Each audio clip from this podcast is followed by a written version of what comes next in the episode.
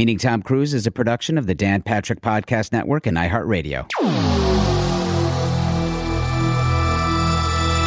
We reset, he yells action, and Tom Cruise, all of a sudden, is going 85 down the street. In the rehearsal, he's going 25.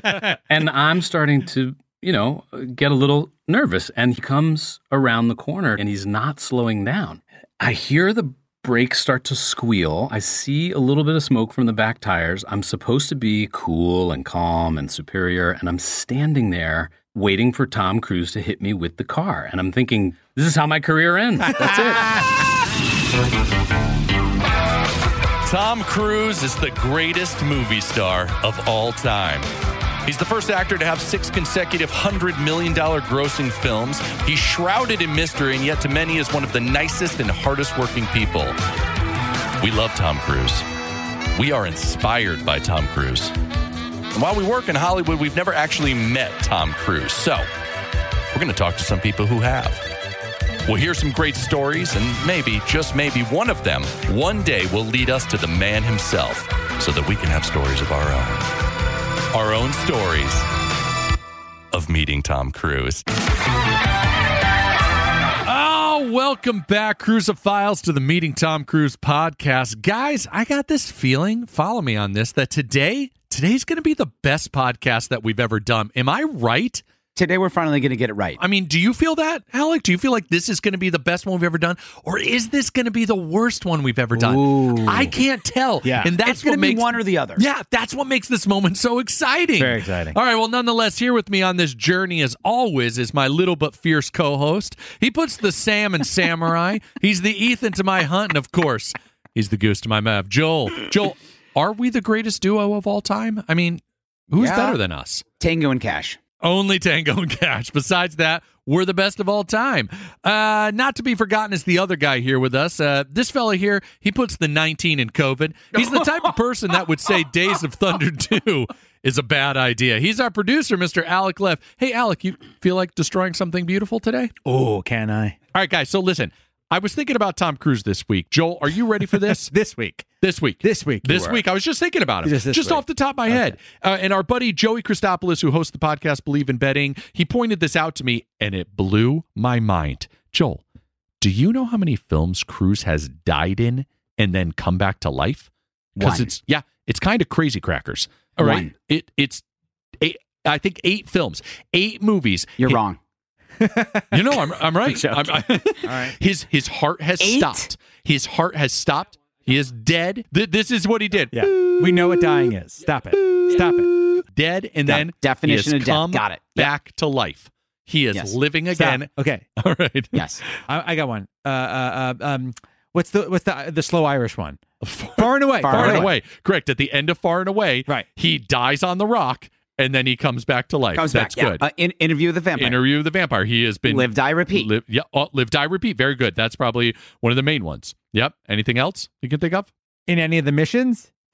Two of the missions. In 2 of the missions, he has died and come back to life. MI3 and MI5. In MI3, she actually stops his heart with the defibrillator and then brings him back to life. And in MI5, he drowns. He is dead, and she brings him back... she. Yeah, that's right. Rebecca Ferguson. I'll give you the rest. Wait. The drug running one.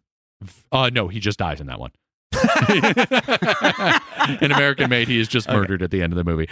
All right, so here they are. So yes, Far and Away, the rock at the end, Interview, he's a vampire, obviously. Vanilla Sky. In Vanilla Sky, it turns out that he kills himself. That's the whole story that you learn. And then he brings... Did we mention that this podcast is filled with spoilers? Oh, so sorry. Yeah. Sorry about that, everybody. Right. MI3, MI5, Edge of Tomorrow, Live, Die, Repeat, right. Oblivion. Yep. He is brought into the ship, into the tent. Yep. They obviously kill him, and then they resurrect him 500 times. Yes. And then the last, which is the one that we, for some reason, took me the longest to figure out, but The Mummy. He dies in a blazing plane crash. Jesus. Right, and then because he's on the plane with the mummy, she brings him back to life. That's nuts if you really think about it. 8 movies of which he dies and comes back to life. Just to kind of round this all out, other movies he has died and stayed dead. Taps, Collateral, Valkyrie, and American Made. And then there's Legend, where watching it, you'll just wish you were dead. And now it's time for a... Cruise Quickie.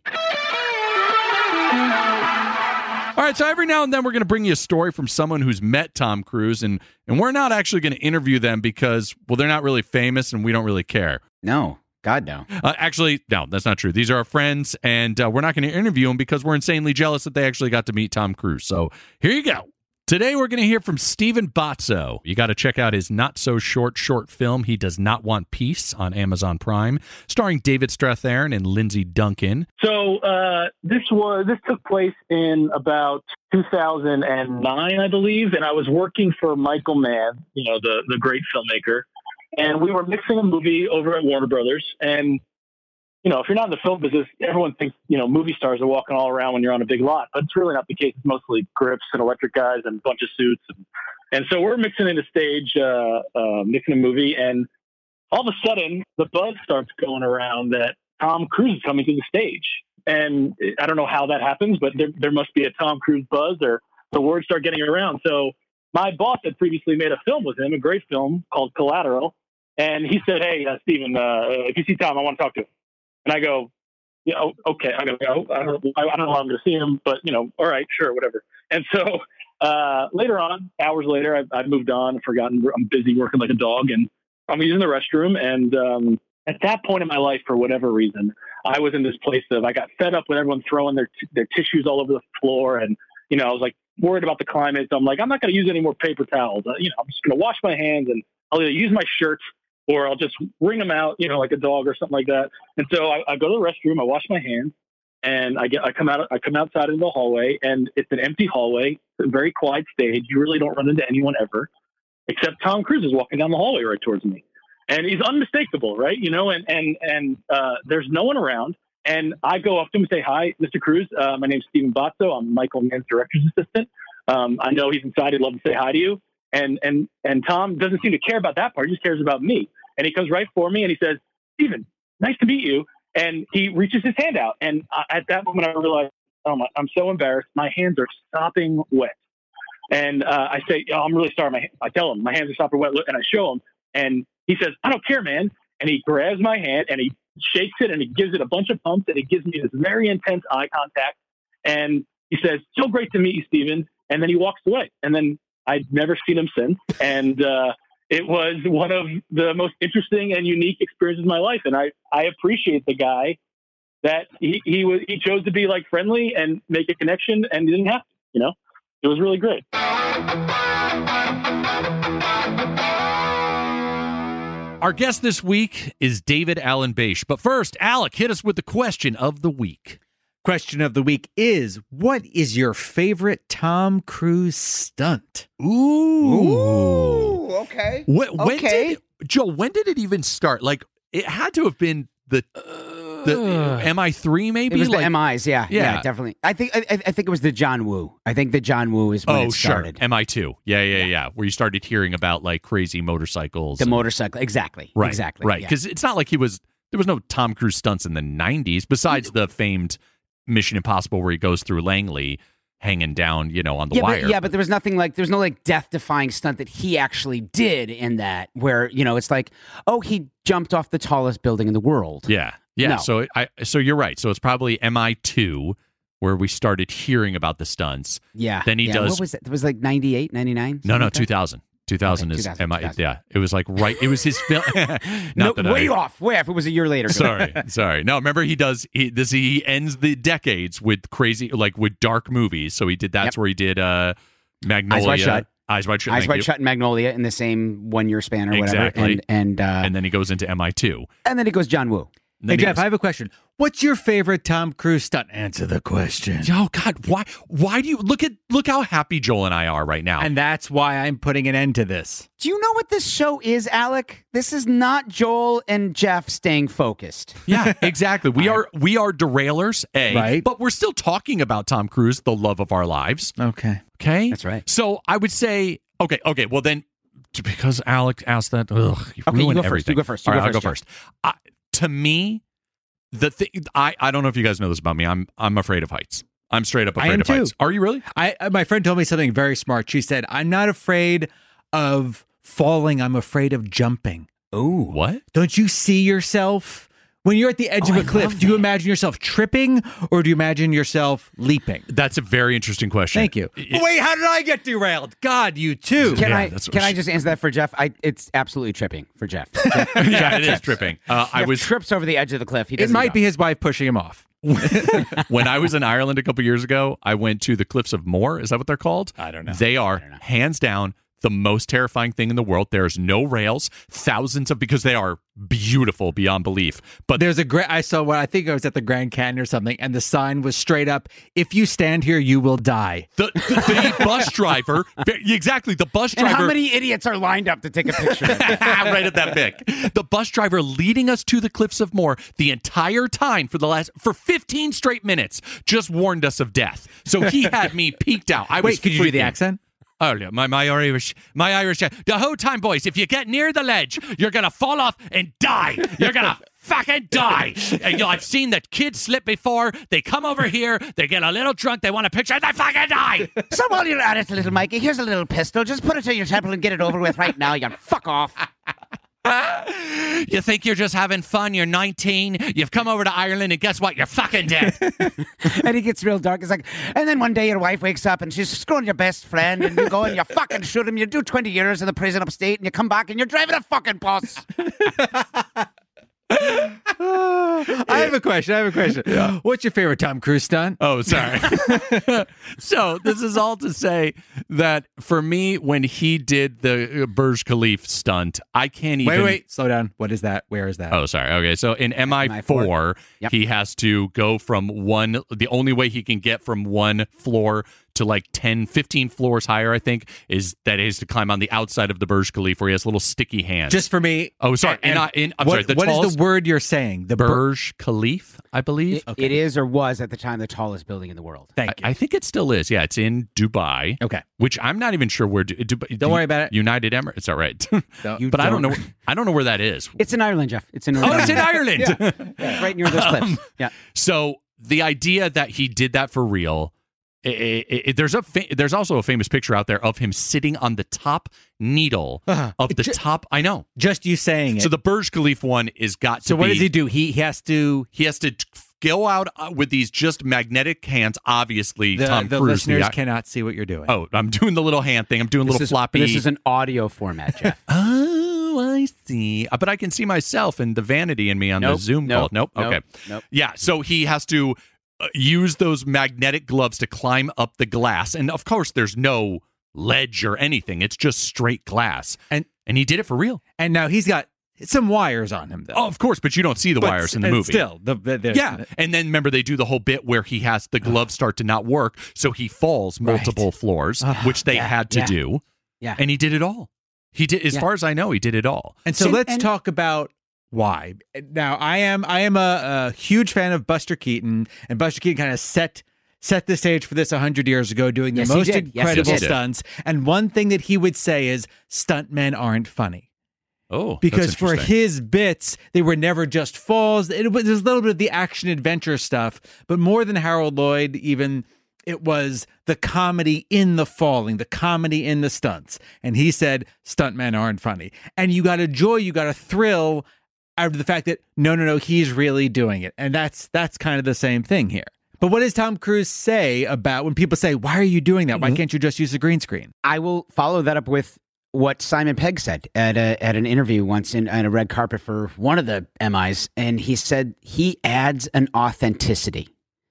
That's why you go, because anybody can green screen anything now. We go to see the authentic, the story behind the story. And when you go to see a Tom Cruise show, you know you are getting the authentic. And he's been able to, I don't know if it's his team that has also done a wonderful job of finding this niche of because these last three MI films have coincided with the whole Avengers run of the last decade. And so I wonder if they were like, hey, the way we'll differentiate ourselves is to actually show you, even before the movie, the crazy stunts that he's doing for real. I mean, before the pandemic, this new Top Gun movie, they had a whole other preview that was just showing you the awesome stunts he did for real. Like they show this shot of the plane flying over all the director and all the crew's head, and you see their hair, like you see everybody's body literally physically get blown back. So that's, and MI6 was the biggest of all. How many people went to see MI6 just for that one shot of him breaking his leg? Oh, that's true. Right. Right when his ankle They shut it down. Yeah. It was, you know, I mean, it was like this famous story all across Hollywood and in the world. Everybody has seen this image now of Tom Cruise breaking his leg. I mean, it was disgusting. Remind us, he jumps down. He's doing a famous Tom Cruise run where he's running. We can't see you, Jeff. I'm doing the run. He's he's running across rooftops, and he has to do a jump from building from roof to roof, and he snaps his ankle on the wall. It bends. It will make the faint-of-hearted queasy. I'm going to throw up. And I know that when I think he had the presence of mind to continue to know, shot. Like, we have to finish this shot because I'm out for a couple of months. And both of those shots are still in the movie. He did. Yeah. He got up and he finished the take. See, I'm buying into you guys this episode because I maybe it's because of my Buster Keaton fandom because this is awesome. To me, it's what makes it what I think I said it once before. I think it's what makes Ethan Hunt my favorite Tom Cruise character because he's completely irreplaceable. Yeah. No one else can do what Tom Cruise. You couldn't just throw in another action star because they're not really action stars. They're actors who are getting stunt doubles and green screens. And it is very funny and ironic, though, that a man in his 20s and 30s chose to do movies like Born on the 4th of July and Stanley Kubrick and then Magnolia. In his 20s and 30s, and then in his 40s and 50s, does the most insane stunts any movie star has ever done. Now, here's the funny thing. I would say this. I would never in a million years be able to do the Burj Khalifa stunt, but I would if someone said you had two choices between the Burj Khalifa stunt or actually my favorite stunt, which is... Wait, you were lying to us before? Well, that's the one that I could never, ever do. At least I don't think I could. Like, I could never do that. But the one that I would do, strangely enough, I think I would. I don't know. I mean, is the MI4 stunt. Is it the MI4 stunt? Yeah, the one where he hangs off the side of the plane. Because that... I know. He's even higher. Where is the logic, Jeff? You know what it is? It's that... It's a giant... Like, the idea that I would just have to sit outside of a building, I can't deal with that. But if I'm strapped onto the side of a plane, I'm sure that my adrenaline... You're right. Yeah, no, I got you. That's way more secure, you idiot. Remember, have you seen the behind the scenes of that one when they have to put special contacts into his eyes? Yeah, Remember this? Yeah. That if because an atmosphere will puncture your cornea. Anything. Dust mite could rip through your skull. Like the risk he took of doing that shot. I guess he did it 4 times. Am I right? Now I'm freaking out. Was it MI4 or 5? He did that. I don't know. It's fuck. Why can't I? I'm embarrassed. It's MI5. It's MI5. It's the beginning. It's the opening shot of MI. Yeah. Well, 6 where he does the the Halo Jump. The Halo Jump. He did that. What, a billion times? He did that. I believe the number is 108. I don't have it in front of me. But check this out, Joel. Even crazier, and Christopher McQuarrie, I listened to a whole podcast of him just talking about that stunt. The actual filming is only like 3 or 4 days because they had to, like The Revenant, they only had a specific time each day where the light was exactly right. And Tom Cruise is not the only one that had to do crazy stunts for that Halo Jump. The cameraman could never be more than, like, let's say 3 feet away from him. If they did, it would go out of focus. Also, the camera was on his head, so he had to look at Cruise's chest so the camera could be looking at his face. It's nuts. Folks who haven't seen it, like, please do yourself a favor tonight. Go Google Halo Jump MI6. That footage of the cameraman working with Tom is it's better than the actual thing of the film. It's amazing. It is amazing. And I'm sorry, isn't it that they went out and did it like every morning? Yeah, they did. They practiced over 100 times doing the jump together. Yeah. So whatever your name is, the other guy, Joel. What about you? What's your favorite stunt? I'm gonna go wild card here. Ooh, it's a stunt we haven't even seen. Oh my! Oh, what is happening now? For those of you who are not on Chris McQuarrie's Instagram, he posted a picture. This is what it says. Quote, action, .. # MI7, day 1, .. If you haven't seen it, it's a picture of a ramp. It's not just any ramp. This is a ramp. He's about to freak out. Football field long, and it goes super high, and it's hanging off a fucking mountain. And at the base of this ramp is a motorcycle. And on top of that motorcycle is Thomas Cruise. And Jeff, if you see such a ramp, what do? I know what you do. You get on that motorcycle, you rev that baby up to 150 miles an hour. 150. Yeah. Yep. And you go. You just go. And you just fly off that ramp, which is exactly what he did. And then when you fly off, what do? You just...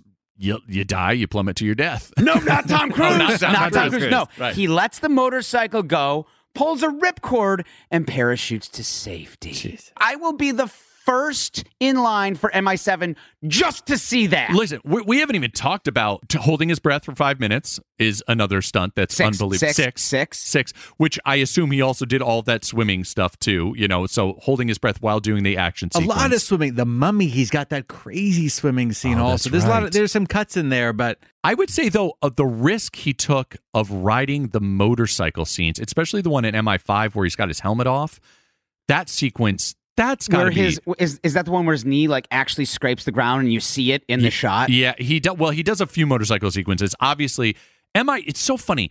The sequences in 4, 5, and 6 are so much more ridiculous than MI2, but MI2 I don't believe for a second anything. No, it's garbage. Not a moment. It's total garbage. Yeah. Like, it's the weirdest thing. I think it's just a really cool thing what stunts do in a movie, where your brain, first of all, you're taken out of the movie, right? You're taken out of the story because your brain goes...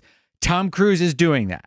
Right. You get nervous because Tom Cruise is doing that, but you know he definitely successfully did it, or else you would have read about it. But that's if he was dead, you would have... But that's the genius of all those movies. I mean, how many times have you watched Titanic and still hope that they don't hit the iceberg? You know, like, I love that. No, that's totally not even slightly what I was saying. Not saying Joel, can you help me with that? Because was he listening? Jeff, and this is what happens when I try to sound intelligent, it's possible the headphones aren't working. This is... No, that's Mom? Fake. Hello, Mom? Jeff, this is, Jeff, we're back. This is a podcast. I'm so sorry. Mom, I gotta go. Jeff. So that's not the point you were making. No, in Titanic, they didn't crash a ship into an iceberg for real. Oh, I see. So I'm not as nervous. Well, here's the thing. You go see a movie, you no matter what, you have to suspend some disbelief all the time. Whatever you go to see, whatever. But when you go to see a Tom Cruise movie, I'm not saying every single second of it, but when you see that stunt, you actually don't. Because in the back of your mind, you're like, oh, I saw that on, Instagram or Access Hollywood or whatever. Like, I saw him do that. He actually did that 108 times. Unbelievable. What's the other big one that we haven't talked about? And by the way, that's why he should win an Oscar for playing Ethan Hunt. Hey, man. Easy. I know. I think you're a little ridiculous, but you are warming our hearts on that one. So, the stunt we haven't even talked about is the helicopter stunt in MI6, which we'll wrap this up. Legend goes that nobody would insure that sequence. They were like, Tom Cruise is going to fly a military helicopter and do 360s and stunts. Yeah, by the way, Tom, when this movie starts, by the way, Tom, do you know how to fly a helicopter? No, I don't. Do you have your license to fly a helicopter? I don't think so. Yeah, we're not going to insure that. No, don't worry. I'll get it done. Yeah. Story goes that they said, hey, I think we've talked about this. Hey, it's going to take 6 months to learn how to do this. And he's like, well, how many hours a day? Oh, 8 hours a day. And he's like, all right, well, let's double that up and make it 16 hours a day or something like that. So it took him half the time to learn how to fly this helicopter. And he did it. And the only country that said, yeah, we'll let him do that, I believe, was New Zealand. Right? Is that right? I think so. Yeah. I think the best way to wrap this up, of course, is with a New Zealand accent from Jeff. That's a hard one, right, Joel? It's the hardest. They sound like Australians, but they're not. It's not, and it is different. I'm from New Zealand. I'm a man from New Zealand. For the citizens of New Zealand, we're so sorry. All 12 we really of hope you come back. We're working with Jeff. We got a team of doctors. I like to be in New Zealand. So we're so sorry for him. We're so sorry. We apologize. Wallaby, New Zealand. No, that's Australia. I like Lord of the Rings. Sure, shot here. Now you're in Scottish. Now you're doing Scottish. Lord of the Rings, Jeff, for sure. Jeff is troubled. I like Gandalf.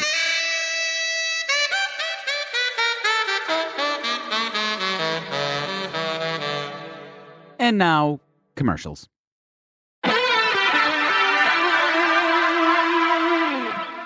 All right, here we are, ladies and gentlemen. We are here with actor, director, producer, legendary handsome man. The only thing more handsome than his face is his silky smooth voice. And here with us is David Alan Bache. If you introduce me like that everywhere I go, I will come back.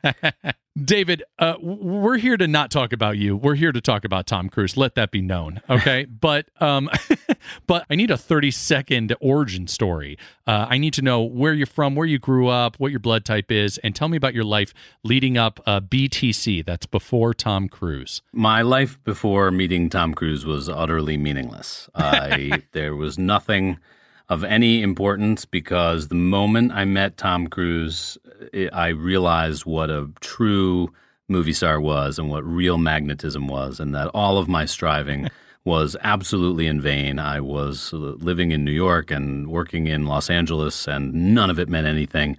And then I met Tom Cruise. All right. So then jump right to it, man. Jump right to it. You're doing very well in your career at the time. You always have been. I admire you as an actor. You get to, did you audition for the movie? What happened? How'd you first meet him? I did audition. I got a call to audition for a film, and it was a short film, and they asked if my wife wanted to audition with me, and it was a casting director who I had known for, I don't know, a couple of years, and I said yes because she was nice, and interesting short film, and it went absolutely nowhere. Nothing happened.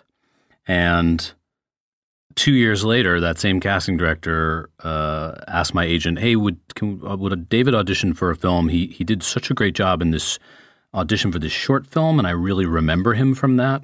And I'd really like him to audition for this movie that I'm helping to cast some of the roles. And, it's a big studio film. I can't tell you what it is or who it is or who's directing. We don't have a script. We're going to use the script from Road to Perdition. Whoa. And we're going to send you a scene from Road to Perdition. But all I can tell you is he would play like the wealthy, really rich stepfather. And so we just want him to look as good as he possibly can, as wealthy as a struggling actor can possibly look. And, would he do that? So, but you don't know that it's Tom Cruise. No. Well, I know it's a big studio film, but I don't know what it is or who's directing it or who's in it. Wow. That's it. I don't know anything. Were they all dressed in black robes when you went into the audition? They're just like, you could see them through a sheet. The idea was they just picked anything they could. Right. And so I borrowed a suit from my father-in-law. I said, he was like the CEO of an advertising agency, and I was like, I need that pinstripe suit you wear and that gold tie, and I like wore shiniest, flashiest fake Canal Street watch I had. And I went in and read the scene from Road to Perdition. Amazing. And then I heard, tell David he's got a call back, he's got to come back again. And this time, we are going to tell you it is a film with Steven Spielberg, and that's all we can tell you. And just to put additional pressure on me, why not, right? Like, just to, if an actor's head wasn't exploding already, like, okay, sure. And they said, make sure he wears the suit and the watch, because yes, that's what they responded to. So basically, my borrowed suit and this is like the story of my life. My borrowed suit and fake watch got me the job. Unbelievable. Meanwhile, you had to be like, hey, Mike, I just need to, is it okay if I borrow that suit one more time? Keep it an extra week. Do you mind? Yeah. I did. Unbelievable. So you go to the callback. And then I go to the callback. I do the same thing. So great. Who was at the callback? Just the casting people. It was all, tape was being sent to L.A. even back then. And, Spielberg wasn't there. I didn't expect him to be. And then I got the call like, hey, you got the job. And it's a movie called War of the Worlds. It's a remake of War of the Worlds starring Tom Cruise. And I was like, oh, boy. So you book the job. I booked the job. And still do not until you book it, did you know it was this remake of this legendary story starring the biggest star in the world. That's correct. I had no idea what I was getting into. Yeah, it was great. And so talk about feeling like you won the lottery. I mean, it was unbelievable. And and that was it. And then they said, we start shooting in, 2.5 weeks, and here's where you show up. And that's it. And, the rest is... Do you know that do you know that you have screen time with Tom Cruise at this point? No, absolutely not. All they told me then was Tom Cruise and his wife are getting divorced, and there's trouble in the marriage, and you're the new boyfriend or stepfather, and Dakota Fanning is your now stepdaughter. So I mean, and I can't remember, is Dakota Fanning?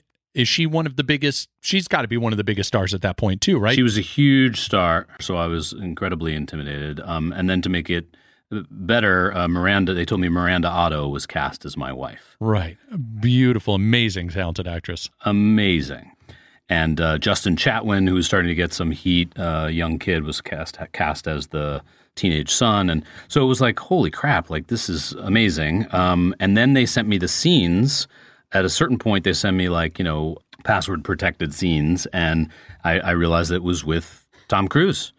and pretty much me antagonizing Tom Cruise the whole time, which was awesome. So it was great. Man. It was great. All right. So day one, you're on set. Is that the first time you meet him? Yes. First day on set. I walk in, and Steven Spielberg is there. We're shooting near the Bayonne Bridge that they later blew up with special effects. Fun fact.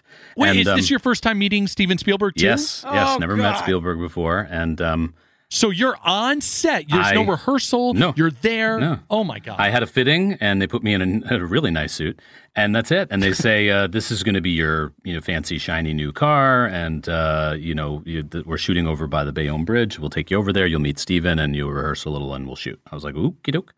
And now, at some point, did you have cardiac arrest? At some point, did you need? Yeah. How were your nerves? Like, how were you doing nerve wise? I was only in cardiac arrest most of the time.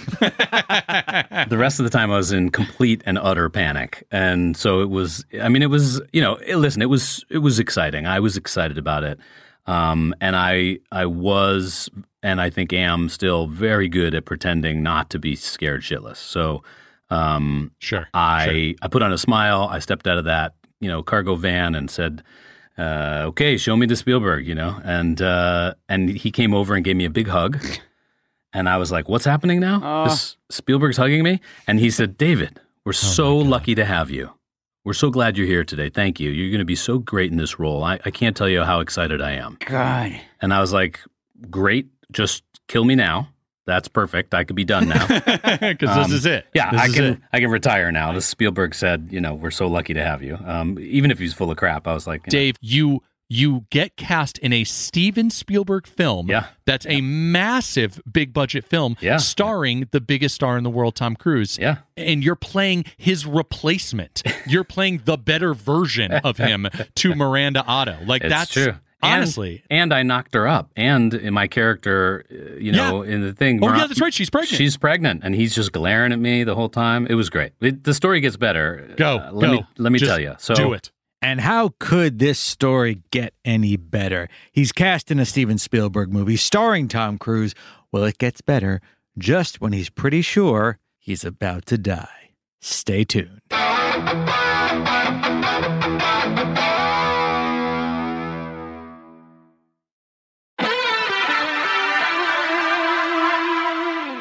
we're back. Spielberg, Cruise, Beish. Here we go. The story gets better. Go. Let me tell you. Do it. So we have a great time. Our friend introduces himself by saying, hey, you're David. And I said, yes, I am. And he said, nice to meet you. And I said, thanks. Notice he did not mention his name because Tom Cruise doesn't need to tell you who he is. So he didn't. Not in an arrogant way, just in a very casual, like, I'm not going to bother because you already know who I am. And fantastic. So good start. He clapped me on the back and said, this is going to be fun. I said, great. So the first thing we shoot is a scene where he's late to meet his ex-wife and myself, and he hops in his vintage Mustang at the docks and comes screaming around to his house, and he's supposed to pull up into the driveway. And I'm there with my fancy car, and he says, didn't we say 8:30? And I say, no, 8 o'clock, right? You're late. So that's how the scene goes. Well, as you probably already know, Tom is an incredible driver and likes to drive sports cars very, very fast. And he says, I'll do it. I'll drive the car myself. And yeah, he will. Yeah. And Janusz Kaminski is the cinematographer, and he's got one of Steven's big cigars stuck in his face, and he's like, it's good. He will drive car very fast. Everybody stay still. Oh, boy. So Tom Cruise comes screaming around the corner, and we're just rehearsing it once, and he stops, maybe 10 or 12 feet from me, like really expertly, not too fast, but stops the car, and Janusz says, it's good. We need car a little bit closer, but excellent. Everybody is good. And Steven says, how do you feel? Everything okay? I said, yes, sure, of course. Everything's good. We reset. He yells action, and Tom Cruise, all of a sudden, is going 85 down the street. No. In the rehearsal, he's going 25. And I'm starting to... get a little nervous. And he comes around the corner to the driveway, and he's not slowing down. I hear the brakes start to squeal. I see a little bit of smoke from the back tires. I'm supposed to be cool and calm and superior, and I'm standing there waiting for Tom Cruise to hit me with the car. And I'm thinking, this is how my career ends. That's I'm going to be murdered by Tom Cruise. This is the headline. He stopped that car 3 inches from me.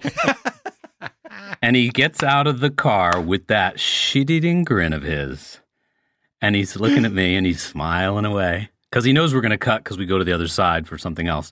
And he's just smiling at me, looking at me, and I'm just smiling back. I'm like, I'm not going to show him. I'm not. And Steven Spielberg yells, cut. And Tom looks at me and goes, good, right? Yeah? You okay? Oh. And he says, do you need a little... He knew it. He just knew it. And he says, do you need a little water? And can we get you anything? You all right? And he's cracking up. I mean, he had such a good time doing it. And I just smiled at him and I said, wow, you're really good. And I said, I may have peed a little bit. We may need wardrobe here. Can I get wardrobe? Like that. So he liked that. He liked that I was a good sport about it. And so that was really the first interaction I had with Tom Cruise, was him almost killing me with the car. He had rehearsed that once at half speed? Correct. Quarter speed. Yeah. Sorry. Yeah. Yeah, 25 then to 85, yeah. And he nailed it. And then he nailed it a couple more times after that, which was amazing. And we went inside, and there was a tracking shot where Janusz Kaminski was going to pan the dolly all the way across this big engine block that's sitting in the kitchen, and I'm supposed to be standing there with my arms crossed, and Tom is standing there with his arms crossed, and Miranda's standing there looking nervous. Dakota Fanning is on at the stairs. And, it's the handoff of the stepchild, and it's always awkward, And this big dolly move was a little difficult because I had to move in one direction and speak. Tom had to move in another direction and speak, and the camera had to move. And that might sound simple, but it's actually not. And I fucked it up twice. And it was me. It wasn't anybody else. And on the third time that I screwed it up, Tom said, come on, man, come on. We just get there. You got to just get there. We're late. You got to just get there. We got to get this shot. And I said, you're absolutely right. I'm sorry. I got it. Here we go. He said, you need to walk it through again? I said, no, I'm okay. And we did it again. And I paid a little closer attention, hit my mark exactly at exactly the right time. We got the shot. Tom just nodded. And I was mortified. I was like, oh, my God, he hates me, And then we moved on. It was okay. And then, we got into the rest of the scene. So 2 or 3 setups later, Tom comes over to me and he puts his arm around me. He says, come here. And I said, oh. I'm like, uh-oh. And he says, I'm sorry. I said, what? And he said, I snapped at you a little bit. He said, that was tough. There were a lot of moving parts. Sorry. I snapped at you a little bit. We're a little behind and I want to keep us moving. So my bad. And I said, oh, that's fine. I want to say, it's okay, Mr. Cruise. You don't have to apologize. But he's a classy guy. Yeah. That was a class act. He doesn't have to apologize, right? But he did. He said, I just want to kind of own up with that. Nobody apologizes. And they don't. No. They don't usually. And that is the kind of power too that God, that does. I love that moment because it does boil down to that's also a man-to-man conversation. It's not just a star co-star kind of conversation. Right. It's hey man, right. I messed up. I shouldn't have yelled at you like that. And, right. As a human being, I'm sorry. That's nice. I like that. It was really pretty great. And honestly, I remember him as much for that as for almost killing me with the car. So.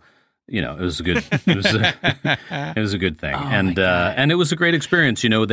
Stephen and Tom would fly in a helicopter from New Jersey to New York for lunch most days. And just as I started thinking judgmentally about that, it was in November and an 18-wheeler pulled up and they started unloading turkeys. And Tom and Stephen had bought 250 turkeys. For the whole crew, for everybody on the crew, because it was Thanksgiving. Live turkeys? Yeah. Did you have to? And a lot of axes. They gave everybody an axe. A teamster hands a turkey with snub its neck. Exactly. You just got to ring it. You just ring its neck. It'll be fine. Here's a turkey and a sharp pencil. Good luck. No, it was... they were butterballs. They were 20-pound butterball turkeys. I mean, it was amazing. And they wished everybody a happy Thanksgiving and...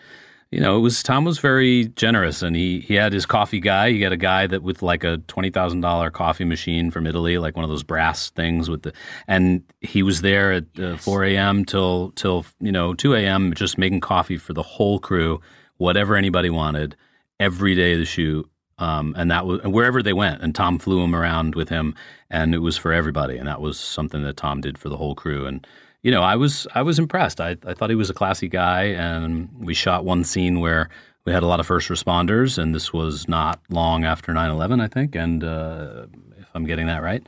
And he made sure to go up to every fireman and firewoman and EMS and all the safety people that were there, and shook their hands without anybody asking him, for an autograph. He came over first and said, "Thank you for your service. Thank you for all you do." And everyone's pulling for New York. And he struck me as a really classy guy. I really will That's never amazing. Forget it. I also was struck by the fact that Tom had people pulling at him in different directions every day, but still seemed to have a smile on his face and really enjoyed what he was doing. And Steven Spielberg was the same, and Janusz Kaminski was the same, and Dakota Fanning too. It was and maybe it was because there was $150 million. Right. So everybody, or maybe it was everybody was getting really well paid, and everybody was eating really well, and it was. I like to think too that it was an interesting remake, and people were having fun. But no, the whole experience was fantastic. All right, so for you, I grew up loving Tom Cruise. I was a kid of I went from 10 to 20 in the 90s, and he was the king of the 90s, and I had his posters on my wall.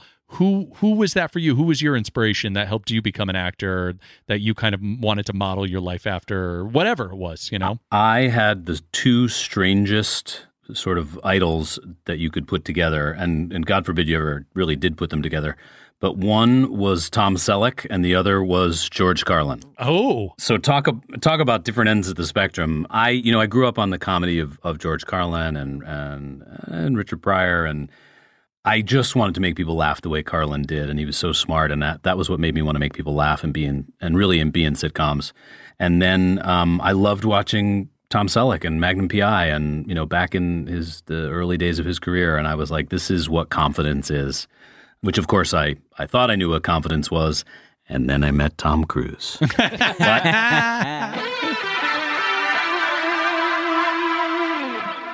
And here we are at the end of another episode of Meeting Tom Cruise. Oh my God, why do you sound like you're an NPR episode? Because that's what I always wanted to do. This show has no substance. Why do you sound intellectual? Yeah, dude. And what do you mean that's all you wanted to do? This is the opposite of NPR. And thus my failure. Keep going. God. We do have a question from the internet. This is from Instagram, from Lola Tanusi. Yeah, Rolo Tomasi. Go on. Okay. The question is, please pay attention, what was the first movie you saw with Tom Cruise on it? What? Well, Tom Cruise on it? Her heart is in the right place. That's what was the first movie you saw with Tom Cruise on it? I'm going to answer that question with another question. Sure. Okay. Because I don't like that question. It's our podcast. So we're not going to answer her question. It's fine. Move on. Shh.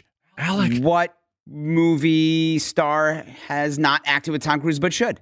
That's a great question. Mariel Hemingway. Dolly Parton? Is that what you said? Boy, that one's never going to happen. I you know what? Here's a real answer. Here we go. I would love to see him, and forgot his name. But that would be a blockbuster. You're right. That would sell a lot. No, I really did have his name. It was Ryan Gosling. Good I would one. Love to see him and Ryan Gosling. But like charismatic Gosling, crazy, sexy love or stupid love. That Gosling, not the... He's the other Gosling. The boring one, the one that's like introverted and weird, that murders people in elevators. I don't like that guy. Okay. You took my drive! Yeah. Can I tell you something? About... That's... That's my problem with that movie. With Drive? That's the whole ending? When Carey Mulligan sees him, I mean, he kisses, doesn't he kiss? He didn't just murder him. No, he did not. He murdered him. He triple homicide one man. And then he murdered him again. Mm-hmm. You know what? Meeting Tom Cruise is hosted by Jeff Meacham and Joel Johnstone. And then he went out and had a sandwich. It's produced by me, Alec Lev. And a beer. And he came back and he murdered him some more. Yep. Washed up. Our executive producers are Doug Matica and Dan Patrick. He ground his head into a bloody pulp. And she ended up taking him back. Does she take him back? Our engineer and mixer is Alex Reeves for Point of Blue Studios. On what planet does that, Buffalo Bill murder did less with his victims' bodies? It was unbelievable. Editing by Alec Lev with additional editing by Alex Reeves. Yeah, but that guy was coming to kill them. you know, to be fair, right? Music is by H. Scott Salinas and Matthew Atticus Berger. So after he stomped his head 5 times, I'd say the job was done. He does crush. But he stomped it about 500. Our artwork is by Rebecca Montoya. I'll tell you what, I feel bad for the maintenance worker that has to clean that up. You know what I mean? That's a big job. We are executive produced by Paul Anderson and Nick Piniella for Workhouse Media. I make that joke. There's actual cleanup crews who do that. We are a production of Meeting So-and-So in association with Workhouse Media. I listen to this podcast called Criminal, and they interview people that it's their job. They clean up murder sites, man. Can you imagine the chemicals they put? Find us online at Meeting Cruise on Twitter and Instagram. Check out our website and show notes at meetingtomcruise.com. And you can email us at contact@meetingtomcruise.com. I'll be there between 5 and 8. Hey, Frank. Yeah, we got another. If you're listening on Apple Podcasts, please review us and throw in a 5-star rating. It really helps the show. Oh, what is it? Oh, it's a suicide? To the head of the chest. Ah, I hate that. Another ground beef head in an elevator. You're gonna get the I'm so beer. Close, and I'm watching these two idiots. Meeting Tom Cruise was created by Jeff Meacham and Alec Lev. Meeting Tom Cruise is a production of the Dan Patrick Podcast Network and iHeartRadio. For more podcasts from iHeartRadio, visit the iHeartRadio app, Apple Podcasts, or wherever you get your podcasts. This podcast will self-destruct in 5 seconds. Is there any other kind?